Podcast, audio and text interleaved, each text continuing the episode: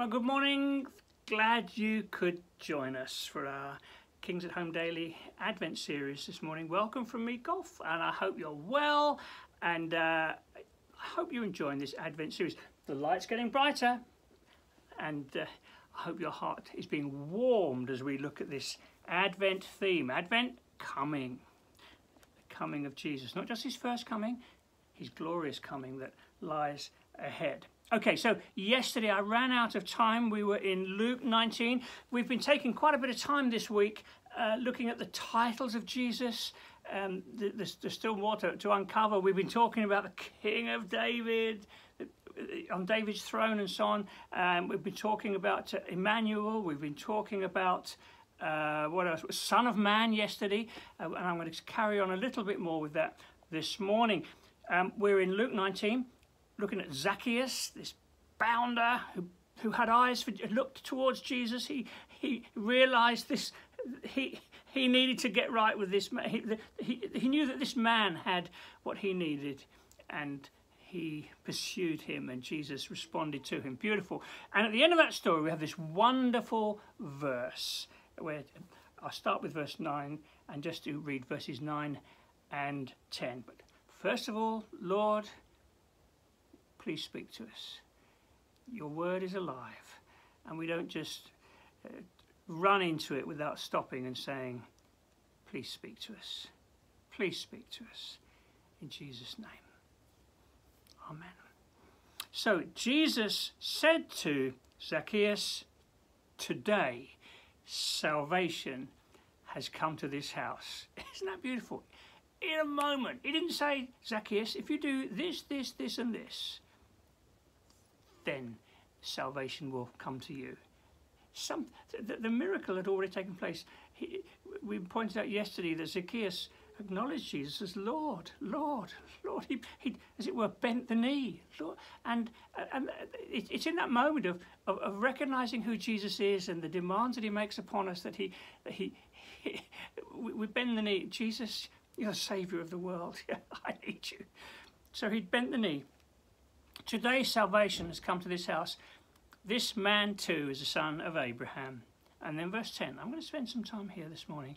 For the Son of Man, there it is again, the title that speaks about his humanity, and yet this also from Daniel 7, this, this, this glorious individual uh, coming from the Ancient of Days. Um, it's a veiled, um, title that Jesus used for himself. The Son of Man came to seek and save the lost. Isn't that beautiful? Why did Jesus come? To seek and save the lost. I think that is that, that's it's so succinct. It's so beautiful. In in Mark's gospel, he says something similar in uh, Mark 10, where Jesus said, The Son of Man did not come to be served, but to serve and give his life a ransom for many. What, what wonderful truths. So, the son of, I want to speak about uh, uh, search and rescue this morning. Search and rescue. That's, that's why Jesus came. Search and rescue thinking of Advent, I've said so many times, it starts in the darkness, it starts in stormy seas, if you like, the turbulence of life, the uh, the uncertainties of life, the um, the yes, the the the the, the, the, the pain of life um, that, that is so often evident in our newspapers and everywhere else. And into that steps the Son of Man to, in a search and rescue mission. That's beautiful, isn't it? He came to seek and save the lost. And that's what we saw happen in, the, in this narrative. Zacchaeus, Jesus saw him. There's a whole crowd, but here he saw this man whose heart was open and he, he rescued him. It's, it's, it's beautiful. And, you know, I've, I've every now and again on TV you see the sort of uh, rescue at sea um, uh, programs, don't you? RNLI and so on. What a, what a wonderful job they do, you know. And uh, of course, thinking of, of migrants at the moment, um, dear, dear people with nowhere to call home, trying to find somewhere on this planet to call home, traveling across Europe away from war zones and um, ending up on a overcrowded inflatable on the English in the English Channel.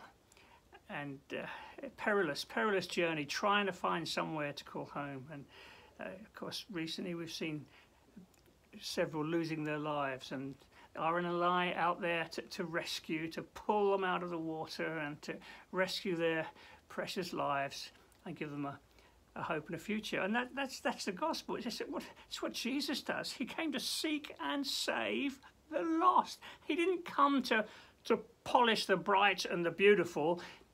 He came to seek and save the lost. And that should bring such a sense of wonder and, uh, and love and, uh, and obedience to the Lord, shouldn't it?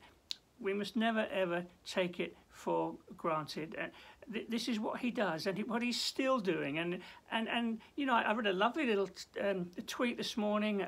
Uh, Adrian Holloway, uh, you may have heard of Adrian, a lovely evangelist with Newfrontiers. He'd been speaking at a, a carol uh, concert and uh, just this little tweet. I think 11 people who were not churched or anything like that, 11 people giving their lives to the Lord it's, it's beautiful. It's rejoicing in heaven, and and uh, you know let that inspire us and encourage us. This Christmas is probably the the most straightforward time of the year when you can share the gospel or invite people to a carol service, especially when it's online. It's even you know we well it's in person as well as online. We we we can invite and we should invite, and I'm speaking to myself as well because that's Jesus is on a search and rescue mission. He came to seek and save lost people. And let's make it our prayer this Christmas that in the in the dark, darkness, in the turbulence, in the confusion that uh, is so evident in the world around us at this time,